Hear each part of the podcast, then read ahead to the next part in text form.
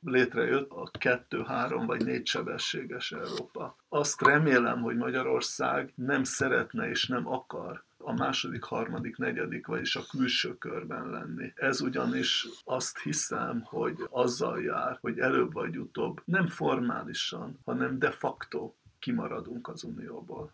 Surányi György közgazdász a Gétbeszélgetések vendége, jó napot kívánok! Jó napot kívánok! A 80-as évek közgazdasági gondolkodását meghatározó pénzügykutatónál kezdte a pályafutását kutatóként, vagy jegybank elnökként részt vett a bokros csomagként elhíresült gazdasági stabilizációs folyamat lebonyolításában. Előtte és utána pedig a CIB más régiós bankok vezetőjeként dolgozott, illetve tanít a közgázon és a CEUN is. Azt hiszem mondhatom azt, hogy ön az egyike a rendszerváltó közgazdász értelmiség legkiemelkedőbb alakjainak hogy éli meg személyesen a nyilvánosságnak, a politikai közbeszédnek azt az átalakulását, ami már oda vezetett, hogy egy országos választási kampányban a legemlékezetesebb pillanat 5 perc kotkodácsolás a köztévében, miközben ön még ugye olyan vitákban is részt vett annak idején, amikor a sajtó és a szavazók és a közgazdász értelmiség, hát talán mondhatom így minden egyes sóhajtására komolyan odafigyeltek. A rövid válasz az nyilván az, hogy rosszul.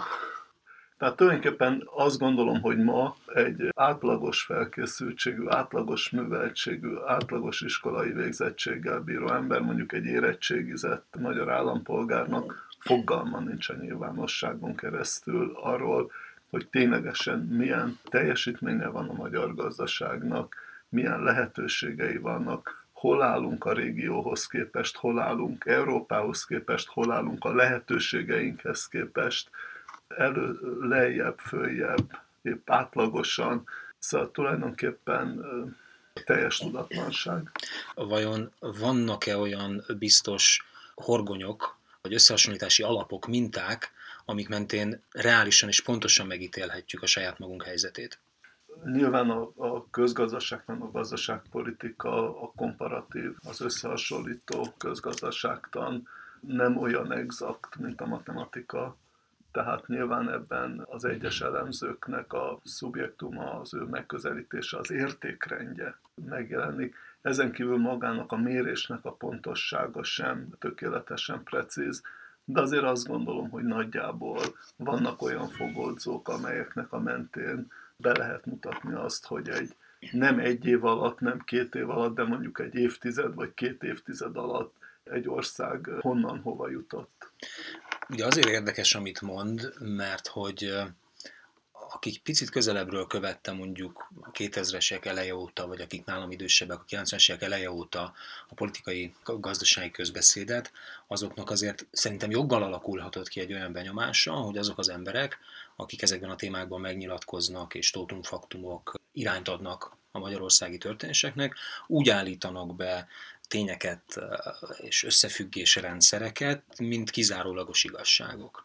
A saját bőrömön elég sokszor éreztem, érzem, hogyha kiegyensúlyozottságra próbálok törekedni, aminek szerves része az, hogy vannak bizonytalan folyamatok, bizonyos a szkepszisnek ott kell lennie mindig az elemzésben. És lehet, bocsánat, lehet, hogy azok kaptak szót és hangsúlyt, akik azt mondták, hogy az egészségügynek ebbe az irányba kell mennie, az oktatási rendszernek abba az irányba kell mennie, mi ezt tudjuk, ez így van, nyugaton is így csinálják, Magyarországon is meg tudjuk csinálni. És nagyon hangosak voltak ezek a hangok, volt egy szűk értelmiségi kör, akik rajongtak ezekért a hangokért, és igazából az átlagpolgár más pedig nem nagyon kaphatott. Ebből a szempontból nyilván én is keresztül mentem egy tanulási folyamaton. Igyekeztem az elmúlt 30-35 évben nem egyoldalú kijelentéseket tenni. Van olyan, amiben utólag azt gondolom, hogy sajnos tévedtem, de, de egyébként talán viszonylag első között jutottam oda, hogy beláttam ezt a tévedésemet. Nem rajtam múlt az a döntés, itt a kötelező magánnyugdíjpénztárra gondolok.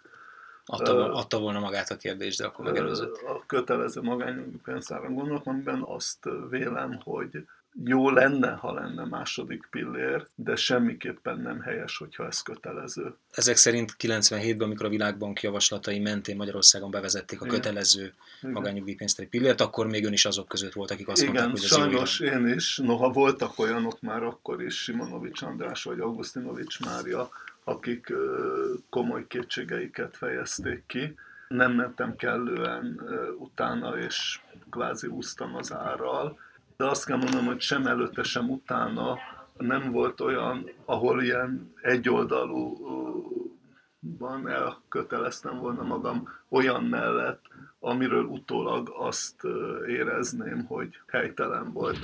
Ugyanakkor ez azt is jelenti, hogy a kérdésére általánosan válaszolva, hogy messze menően egyet, egyetértek azzal, hogy változtatásokat, átalakításokat bevezetni, megvalósítani, meghonosítani nem lehet olyan alapon, és nem szabad olyan alapon, hogy fölülről egy valaki, vagy egy valakik, vagy egy mozgalom megmondja, hogy mi az, ami a tuti, ami a jó az országnak.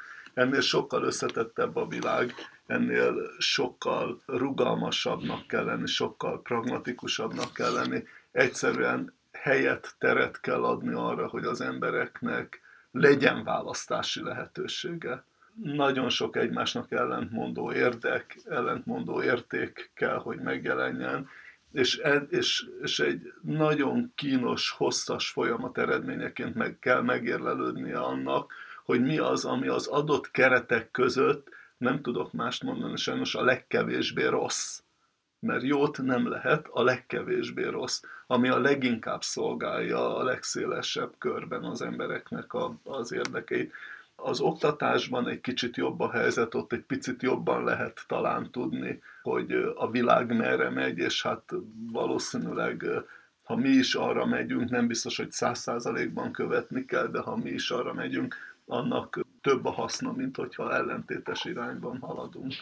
Az öngenerációjának az értelmiségi csoportosulásai, akik azért jellemzően különböző politikai formációkat szolgáltak ki intellektuálisan, vajon miért voltak képtelenek arra típusú nyitott hozzáállásra, akkor, amikor még befolyásuk volt, amiről most ön beszél? Szerintem voltak olyanok azért, akik képesek voltak ilyenfajta nyitottságra, befogadásra, és a, a másik fajta gondolkozásmód, más értékrend, más célrendszer őszinte megértésére, és, az, és abból az, az elfogadható elemeknek az átvételére kétségtelen, hogy, hogy voltak olyanok, akik, és vannak olyanok, akik nagyon egyoldalúan és nagyon kategórikusan képviselnek bizonyos értékeket, célokat. Ami történt Magyarországon azokban az időkben, amikor amiről azt vélik, hogy, hogy az a gondolatrendszer, az az értelmiségi csoport, az a politikai értékrend érvényesült egyoldalúan, arról azt kell mondanom, hogy az soha nem érvényesült. Nekem a kedvencem, amikor arról beszélnek, hogy mondjuk 2002 és 2008 között egy neoliberális gazdaságfilozófia uralkodott. A világon semmi köze nem volt a 2002 és 2008 közötti gazdaságpolitikának a neoliberalizmushoz. Tehát itt azt gondolom, hogy, hogy sok minden keveredik, és olyan, olyat tulajdonítanak egyes értelmiségi csoportnak, vagy egy-egy kiemelkedő szakembernek, ami, ami soha nem is valósult meg.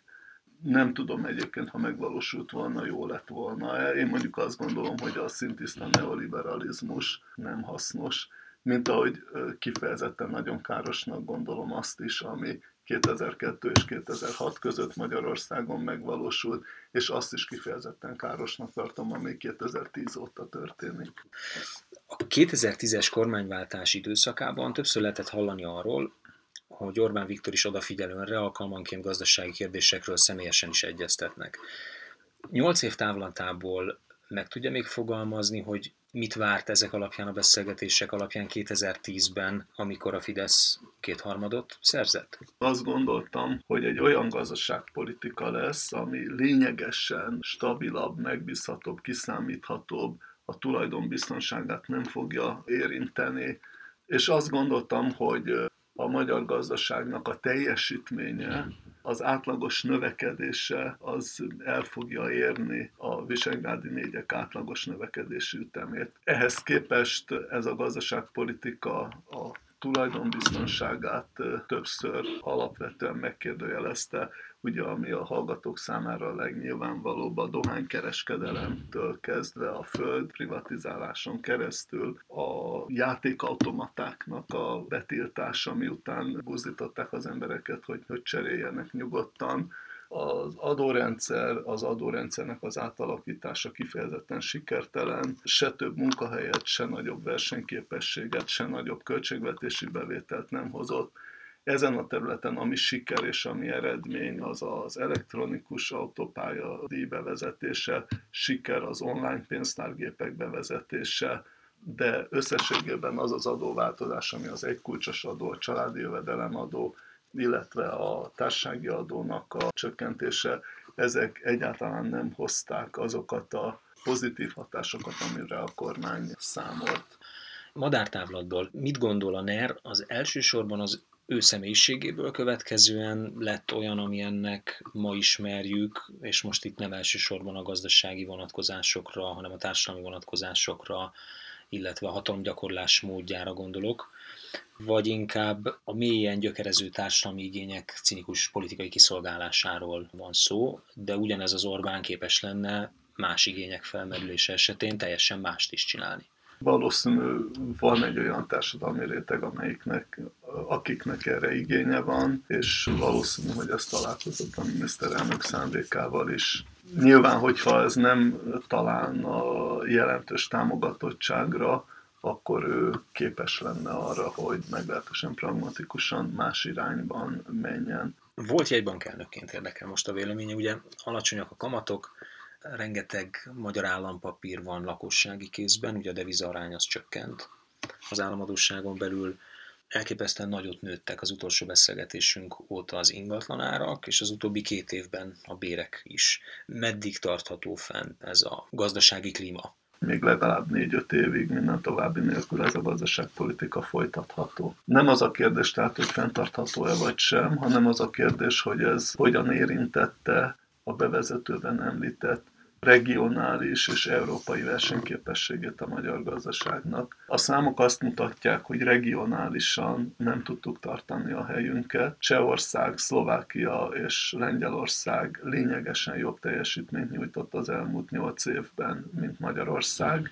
Európai összehasonlításban ugyanakkor az európai 15-ökhöz képest, tehát a nyugat-európai 15-ökhöz képest Magyarország relatív helyzete javult, ez első hallásra hát biztató és jól néz ki, körülbelül ilyen 64%-án vagyunk, 65%-án az EU 15-öknek, de ez a javulás alapvetően azért következett be, mert az úgynevezett déli országcsoport, Portugália, Spanyolország, Olaszország és Görögország súlyosan elmaradt a teljesítményével az elmúlt 8-10 évben. Tehát ha Ausztriához, Németországhoz, a jól teljesítő EU országokhoz hasonlítunk, akkor nem tudtuk hozzájuk képest közelíteni a relatív lemaradásunkat, az abszolút lemaradásunk megnőtt, nyílt az olló a mi kárunkra, és a németek vagy az osztrákok javára. Cserébe, bocsánat, most akkor megjegyezhetem, hogy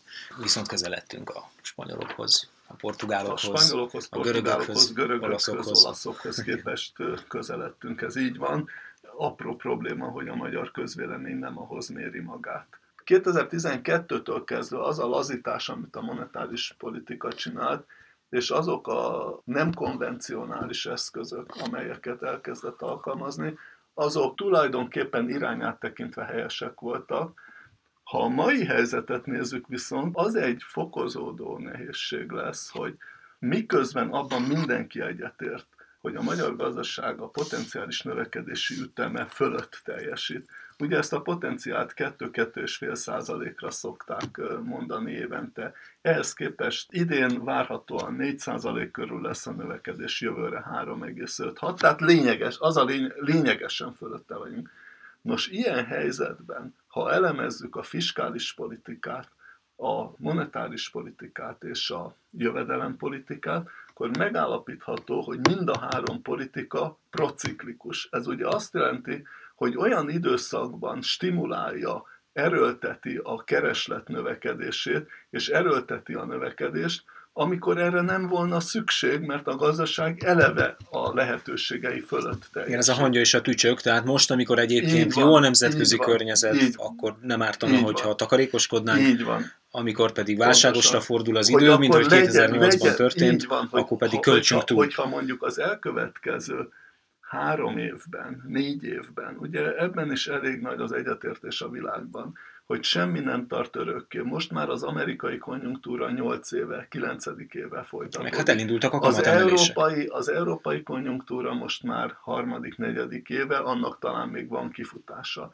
De három-négy éven belül azért az a várakozás, hogy egy természetszerű, szükségszerű, nem 2008-as mélységű, de recessziónak be kell következnie.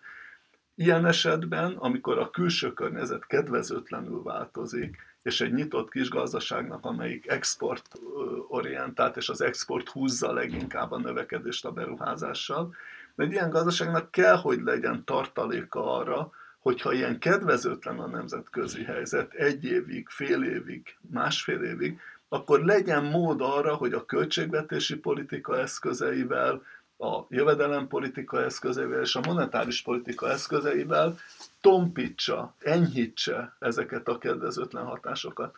De hát hova fog tudni enyhíteni a magyar gazdaságpolitika? A, a kamat lent van, az államadóság hiány, a költségvetés hiány, az államadóság magas. A költségvetés hiánya azt mondják, hogy idén is olyan 2,4-2,5 körül lesz. Innen ugye legfeljebb három tehát egy fél százalékot tud, de hát az semmire nem elég. A kamatok történelmi mélységben vannak, ráadásul súlyosan negatív reálkamatok vannak ma Magyarországon. Magyarul nagyobb az infláció, mint Sokkal a nagyobb az infláció, mint a kamatszint, tehát aki hitelt vesz fel, az, az nyer ezen az üzleten egyértelműen önmagában. De már több mint 10%-kal növekednek évente a hitelek, tehát nincs szükség arra, hogy tovább stimulálják művi úton a hiteleket. A bérek növekedése az ugye megint én annak a híve voltam most már évek óta, hogy valamennyivel speciális okoknál fogva, és megfelelően szigorú feltételrendszerben egy komoly bérmegállapodás keretében lehetett volna és lehet gyorsabban növelni a béreket, mint a termelékenység növekedése. De azt nem gondoltam volna, hogy két-három-négy éven keresztül a bérek növekedés üteme három-négyszer esetleg ötször gyorsabban nő, mint a termelékenység növekedés. Szemben egyébként a régiós országokkal, ahol a termelékenység növekedése közelebb van a reálbérek emelkedéséhez. Tehát nálunk is volt tér, és nem állítom azt, hogy ami idáig bekövetkezett béremelkedés, az nem fenntartható vagy az veszélyeztetné a magyar gazdaságnak az export versenyképességét. Úgy vélem, hogy ez nincs így. De annak következtében, hogy továbbra sem látom, hogy mi fogja ezt a bérnövekedési lendületet elfogadható keretek közé szorítani, nem látom, hogy a monetáris politikának bármennyi szándéka volna arra, hogy ne még tovább lazítson. Itt ugye nem arról van szó, hogy valami nagyon szigorú monetáris politikát kellett volna folytatni az elmúlt másfél évben, de az a tény, hogy ebben az időszakban is folyamatosan negyedévenként egyre újabb instrumentumokon keresztül lazít a jegybank, ez nem jó. A költségvetésnél is, ugye tavaly is, ha az év végén nem szor ki a kormány, nem igazán meggyőző módon a GDP fél egy százalékának megfelelő összeget, akkor másfél százalék alatt lett volna az államháztartás hiánya, ami teljesen rendjén való, és indokolt egy ilyen Igen, helyzetben. de a megtakarítás helyett a költekezést választották. De ehelyett a másfél százalék helyett tavalyi évet is valószínűleg két százalékon fogjuk végezni, az idei pedig két és fél. Az infláció is valószínű gyorsulni fog, mert Szóval olyan nincs azért a gazdaságtörténelemben, hogy hosszú éveken keresztül 10%-kal nőnek a reálbérek, a hitelek 10-12%-kal nőnek évente, a költségvetés lazít, külföldről most már nem importálunk dezinflációt, mert már Nyugat-Európában sincs defláció, az olaj, a gáz és a nyersanyagárak sem feleződnek, inkább egy kicsit emelkednek ezek az árak is, tehát egy ilyen szituációban előbb-utóbb az inflációnak gyorsulnia kell. Tehát egyfelől az infláció és az inflációs várakozások erősödnek, a nyomás költségoldalról és kereslet oldalról ott van, A jegybank meg a költségvetési politika pont ellentétes irányban megy. Tehát mondhatjuk azt, hogy ugyanazt a hibát követjük el, mint 2008-ban, vagy előtte a magyar gazdaság irányítói. Nem, nem, teljesen, nem készülünk, nem, nem készülünk nem a rossz időkre Nem készülünk erővel. a rossz időkre, de itt megint szeretnék kiegyensúlyozott maradni. Azért nem ugyanaz a hiba, mint 2001-2002-t követően volt egészen 2008-ig, mert most még egyelőre a külső egyensúlyban többletünk van. Tehát egyelőre még generális és általános túlkereslet nincs a gazdaságban. Ennek következtében a fenntarthatósága ennek a folyamatnak rövid középtávon nincs veszélyeztetve. Tehát ma egyszerűsíthetjük úgy, hogy az államháztartás gazdái lehetnének óvatosabbak vagy előreláthatóbbak, de a magánszektor, tehát a vállalatok és a háztartások még nincsenek úgy túladósodva, ami ezt a külső egyensúlyi pályát elrontaná vagy favorítaná. És igazában a gazdaságpolitika fenntarthatósága akkor kérdőjeleződik meg, hogyha egy ország kifelé adósodik el. Tehát az államháztartás, a, a vállalatok és, és, a lakosság, és a lakosság együttesen. együttesen. És itt azért nagyon jó, hogy itt vagyunk, mert hogy amikor itt mi utoljára beszélgettünk öt éve, akkor ugye azt mondta, hogy a válság előtt egyetlen ország sem figyelt a külső egyensúlyára. Hiába volt például rendben a spanyol vagy az ír államháztartás, ezekben az országban a most boncolgatott magánszektor adósodott el rettentően, amiből aztán pontosan akkora bajok lettek, mint például Görögországban, ahol az államháztartás oldaláról jött az összeomlás. Most hogy látja, stabilabb egyensúlyi helyzetben van az EU egésze, illetve hát a déli része, és egy esetleges három-négy kétes távon szembejövő válságra jobban tudnánk reagálni, vagy ugyanaz történne, mint 2008 után? Összességében lényegesen stabilabb helyzetben van ma az eurozóna, mint a 2008-as válságot megelőzően. Ma a külső egyensúlya Írországnak, Spanyolországnak, Portugáliának, Olaszországnak és Görögországnak többletet mutat, szuficitet mutat, tehát a külső adóságuk folyamatosan csökken. Részben egyébként ez annak is a következménye, hogy a belföldi kereslet, a beruházó és a fogyasztói kereslet, hát a görögök esetében gazdaságtörténetileg példátlan mértékben visszaesett. Ez ugye egy nagyon súlyos életszínvonal csökkenést, jövedelem csökkenést hozott. A többi országban ez azért sokkal kisebb mértékű volt szerencsére, illetve hát néhányan közülük leginkább Írország egészen példátlan prosperitást mutat. Spanyolország úgy néz ki, hogy nagyon szépen fejlődik az elmúlt két-három évben. Zárójelben megjegyzem, ez azt mutatja, hogy az IMF által és az Európai Unió által támogatott kibontakozási programok meglehetősen sikeresek, ugyanez igaz egyébként részben Portugáliára is. Abban a szempontból is jobb a helyzet, hogy most Nyugat-Európában ebben az évben már két-két és fél százalékos átlagos növekedést vetítenek előre, és csökken a munkanélküliség. Ugyanakkor a, az államháztartási pozíciók azok igazában szignifikánsan Németországban javultak, ott viszont túlságosan is javultak, mert hogy annak következtében, hogy többletet mutat a német költségvetés, ez azt is jelenti, hogy a németeknek a külső egyensúlyi töblete fenntarthatatlanul magas, és nagyon súlyos terhet jelent ez a szuficit is a többi eurózónás tehát, hogy, hogy, ért, hogy egyel érthetőbb legyen, talán mondhatjuk azt, hogy a németek el kell kezdjenek vásárolni, fogyasztani, el kell kezdeni de, a béreket de emelni ahhoz, hogy a déliek, akik bajban vannak, legyen hol eladják az exportjukat. Van, így van, tehát és a, húzza őket, így van, tehát, tehát a zóna... szorításokkal kelljen nekik csak kijönni a saját válságukból, hanem egy kereslet, egy pozitív hajtóerő is legyen, hogy többet tudjanak eladni, Tehát a... többet tudjanak termelni, több munka lehetőség legyen, és ebből több jövedelem legyen. Ebben a konfliktusban, ebben az észak-déli konfliktusban, Európán belüli konfliktusban, akkor ez nincs döntő változás. A 2008-9-es válság, majd a 11-12-es eurózóna válság, euróválság, ha tetszik, olyan társadalmi politikai következményekkel járt, amelyeknek a máig ható és a jövőben mutató kockázatai azt hiszem még nagyobbak, mint az a pénzügyi egyensúlyi válság, ami a 2007-8-as és majd a 2010-11-es euróválság. Kérdezem, két dologra utal, azt gondolom, az egyik a politikai része a válságnak, politikai társadalmi vetületei a válságnak, a másik pedig az ebből felgyorsulni látszó többsebességes Európa koncepció kialakulása. És itt egy kicsit visszakanyarodnék Magyarországra. Mit kockáztatunk mi most áprilisban? Sokak szerint pontosan azt, hogy ebben a többsebességessé váló Európában még jobban fogunk távolodni a magtól, hogyha marad a mostani kormány, és állandósult perifériáris létre készülhetünk föl, hogyha így megy minden tovább. Ezek tényleg nagyon részben nehéz, részben nyomasztó kérdések. Ami a válságnak a, a hozadéka, az egyértelműen a szélsőséges Európa ellenes mozgalmak, pártok megerősödése.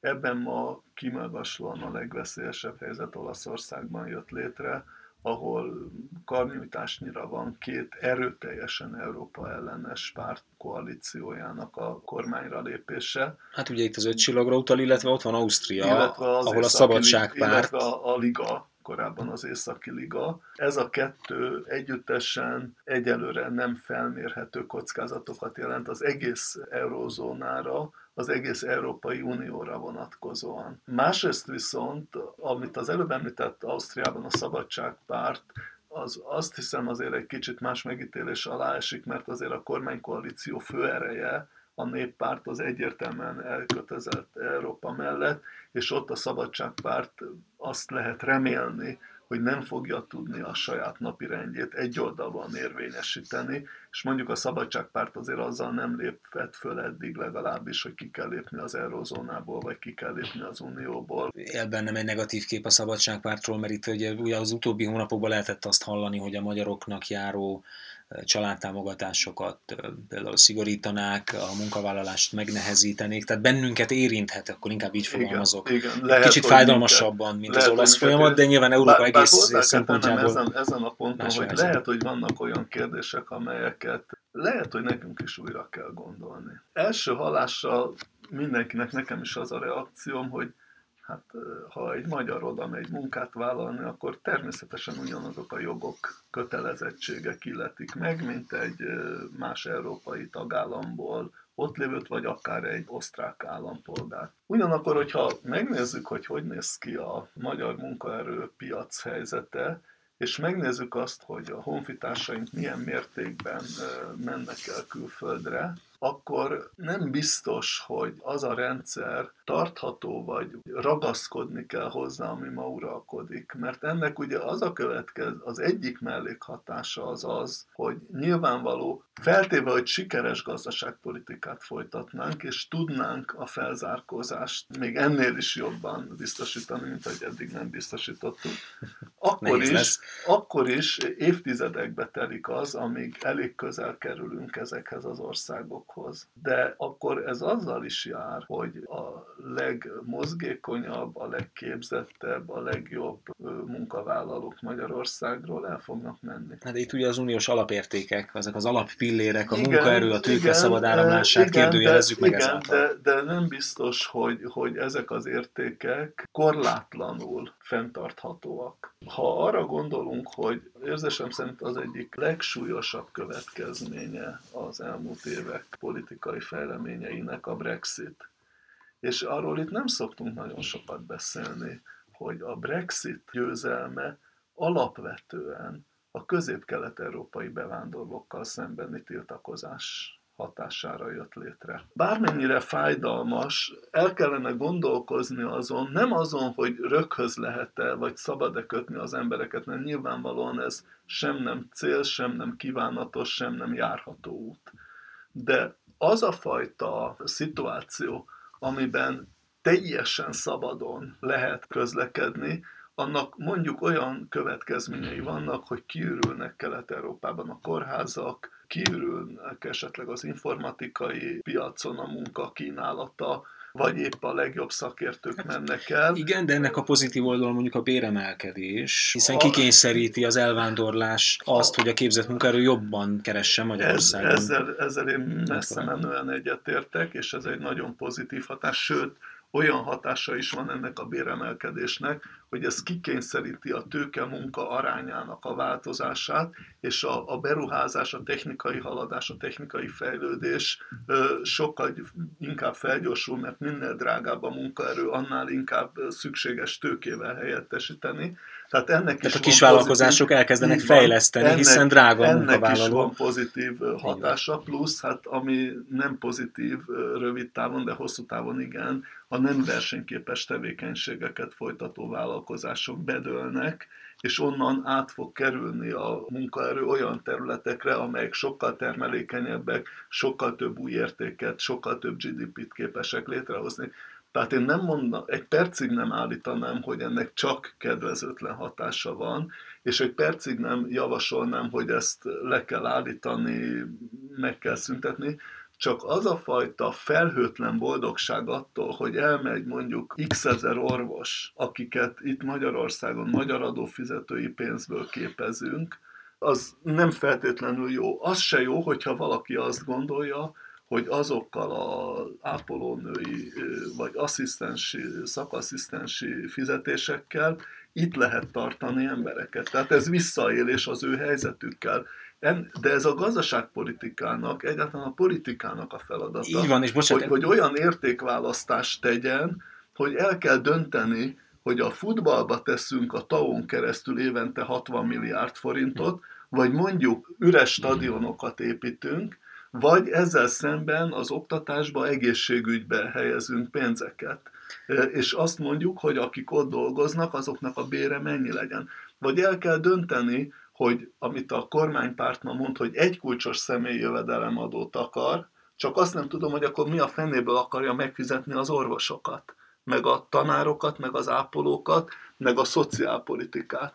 Tehát ezt egy országnak kell eldönteni, egy értékválasztás, hogy valóban 9% személyi jövedelemadót akarok fizetni, de ha elmegyek a kórházba, akkor azt mondják, hogy három hónap múlva tessék visszajönni, mert sorba kell állni, mert többek között azért, mert nincs ápolónő, be kell zárni emiatt osztályokat, vagy azt mondjuk, hogy akkor ha 15%-ot fizetek, vagy netán 18%-ot fizetek adóban, akkor ebből a tanárok, orvosok, ápolók, egyéb közigazgatásban dolgozók, szociális politikában Ezt én értem, de vajon normális ez, jövedelmeket lehet adni. Vajon nem nagyon nagy a veszélye annak, hogy ezt ugyan feszegetni jogos, és gondolatkísérletnek is mindenképpen érdekes lehet, előremutató is, és egyébként kapcsolódhat itt a többségbességes Európával kapcsolatos diskurzushoz is az, hogy mi hogy képzeljük el a részvételünket ebben, esetleg milyen olyan korlátokat állítsunk magunk elé, amik jelen pillanatban nincsenek, de lehet, hogy érdekünkben állna néhány ilyet kijelölni, hogy vagyunk mi társadalomként a politikai elitestül olyan állapot, állapotba, hogy ezt mi értelmesen meg tudjuk beszélni, és meg tudjuk csinálni?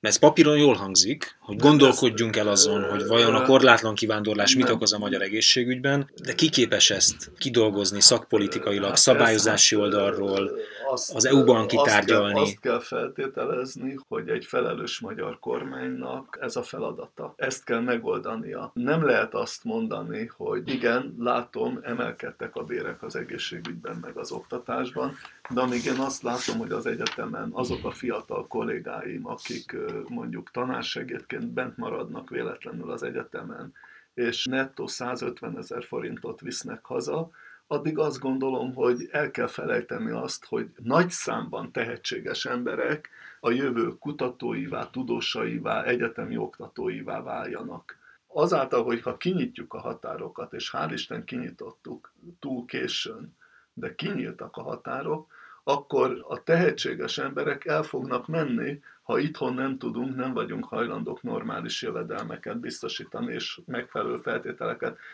Én lennék az utolsó, aki azt mondja, hogy Magyarországon ma mindenhol ugyanannyi, ugyanolyan béreket lehet fizetni, mint Nyugat-Európán. Nyilvánvalóan nem. A magyar GDP, ahogy az elején beszéltünk, körülbelül a kétharmada ma a nyugat-európai átlagnak ennek megfelelően nálunk a jövedelmek nagyjából ilyen kétharmad körül lehetnek, arányokat tekintve. De azt ezt szerintem föl tudja fogni mindenki. Ebben az esetben is lesz, aki el fog menni, de lesz, aki vissza hát, fog jönni. De vajon fel tudja fogni mindenki? Szóval de, nem egy, de, nem de, egy politikai de, formáció de, kampányolt azzal, hogy európai ne, béreket, hogyha, az európai munkáért. De hogyha, ugye? de hogyha nem egyharmaddal van kisebb jövedelem, a tényleges jövedelem, a vásárló értéke, hanem mondjuk az egy, tehát nem a kétharmada a nyugat-európainak, hanem az egyharmada, vagy még annál is kevesebb, akkor természetesen nem lehet visszatartani. Visszatérve a kétsebességes Európához. A válságnak az egyik nagyon fontos következménye, tanulsága, hogy arra a következtetésre jutottak legalább a két legfontosabb ország, a franciák és a németek, hogy csak úgy lehet előrelépni, hogyha az integráció mélyülése irányában for, irányába fordulnak. Ha egyre erőteljesebb, egyre szorosabb integráció valósul meg, ami a monetáris uniót követően bankunió, fiskális unió, és a nap végén valahol politikai unió. De Nyilván ez nem ma. Adjuk de, át a jogköreinket. Igen. Ami, ami, Minél nagyobb számban. Ami szükségképpen a szuverenitásnak egyfajta csökkenésével jár, Valójában azonban azt gondolom, hogy a szuverenitásunk akkor él igazán, hogyha az embereknek munkája van, jövedelme van, perspektívája van, a kilátásai javulnak, a családja életkörülményei javulnak. Stb. És mindezek a célok egy integráltabb Európában igen, könnyebben megvalósíthatók. Igen, így van. Na most ez a következtetés, amit a franciák, németek levontak, hogy mélyíteni kell az integrációt, ez oda vezet, hogy létrejött a kettő, három vagy négy sebességes Európa. Azt remélem, hogy Magyarország nem szeretne és nem akar a második, harmadik, negyedik, vagyis a külső körben lenni. Ez ugyanis azt hiszem, hogy azzal jár, hogy előbb vagy utóbb nem formálisan, hanem de facto kimaradunk az Unióból. Tehát aki nem tud a belső kör részévé válni, az ki fog maradni. És ezért például abban a kérdésben, amiben szintén nagyon sokáig meglehetősen magányos voltam, hogy nem kell sietni a monetáris unióban, mert annak olyan komoly szakmai belső ellentmondásai vannak. Ez lett volna, bocsánat, az utolsó kérdésem. Tavaly még egy párt is alakult egyébként, polgári világ, talán nem hallott róla, kevés vizet zavartak, de mindenképpen jelzésértékű volt, hogy azzal léptek színre, hogy Magyarországnak mielőbb be kell vezetni az eurót. Igen, úgy látom, hogy olyan változások mentek végbe a külső környezetünkben egyfelől és belül másfelől, ami miatt ezt a véleményemet újra kellett gondolni. Hogyha mi kimaradunk a mélyítésből, az integráció belső köréből, a perifériára szorulunk ebben a folyamatban, akkor ennek a kockázata, a politikai, társadalmi, gazdasági kockázata szignifikánsan nagyobb, mint, azok, mint annak a kockázata, amit ma, ha lehet, még élesebben látok, hogy milyen ellentmondásai és belső gyengeségei vannak a monetáris uniónak. Még van egy szempont, ebben nagyon sok illúzióm nincs, egy picit talán igen, hogyha mi a belső körben vagyunk, magyarul, ha az asztal körül ülünk, befolyásolni tudjuk valamelyest a sorsunkat, a jövőnket, befolyásolni tudjuk még ennek a monetáris uniónak is a működési szabályait, kereteit. És vajon a most következő országgyűlési választásnak a végeredménye meghatározó lesz abban a tekintetben, hogy mi melyik sebességbe váltunk be mondjuk a következő négy évben ebbe az átalakulási folyamatba, vagy ez nem lesz annyira gyors, hogy négy év alatt itt minden eldőjön, és mondjuk 2022-től egy akkori esetleges, tényleges kormányváltás esetén már ne tudjunk visszakapaszkodni? Mindenképpen nagyon fontos hatása lehet a, a április 8-i választásoknak ebben a tekintetben. Noha nem zárom ki azt, hogy április 8-a után, ha ez a kormány kap többséget és bizalmat, esetleg újra gondolja az Európai Monetáris Unióhoz való viszonyát.